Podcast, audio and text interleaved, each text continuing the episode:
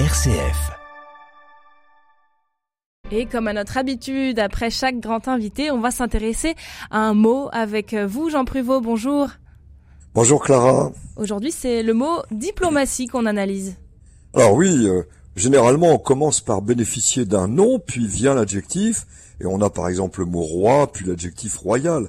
Alors ici, on pourrait croire que c'est l'inverse, puisque le mot diplomatie vient du mot diplomatique. L'apparition de la diplomatie étant tardive, attestée seulement en mille sept cent quatre-vingt-dix, dans un mot adressé le deux avril à l'Assemblée nationale, avec tout de suite un sens moderne, Madame de Staël la définissant comme une habileté à mener avec tact une affaire délicate. Alors il nous faut raconter l'histoire du mot diplomatie en commençant par le mot diplomatique. De quand date-t-il, Jean? Et au fait, est-ce que c'était bien un adjectif? Alors, signalons tout de suite, Clara, que le mot diplomatique est attesté pour la première fois en mille sept cent huit et qu'il était issu du latin moderne diplomaticus. Mais c'est là, Clara, que vous avez une bonne intuition, ce que je savais d'ailleurs, en demandant si diplomatique était bien un adjectif, parce qu'en fait, ce fut d'abord un nom. Il s'agissait en effet de la diplomatique, qui n'était autre que la science ayant pour objet l'étude des diplômes, définition qu'on retrouve en mille sept cent vingt et un dans le dictionnaire des Jésuites de Trévoux. Bien.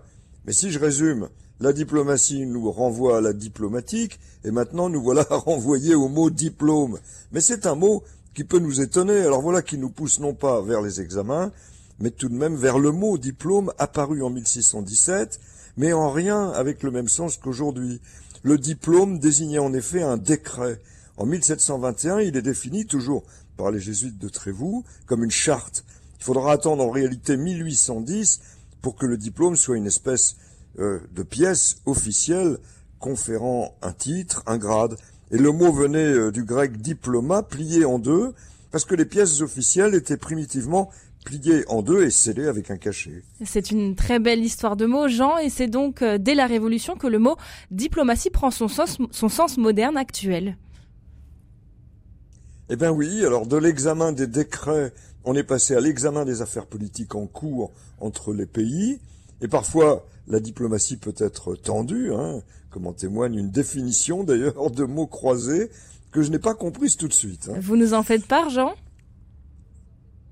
Ben volontiers, alors la voici, guerre civile, où en fait il faut prendre civil au sens de courtois, une guerre d'arguments, en essayant d'être courtois bien sûr.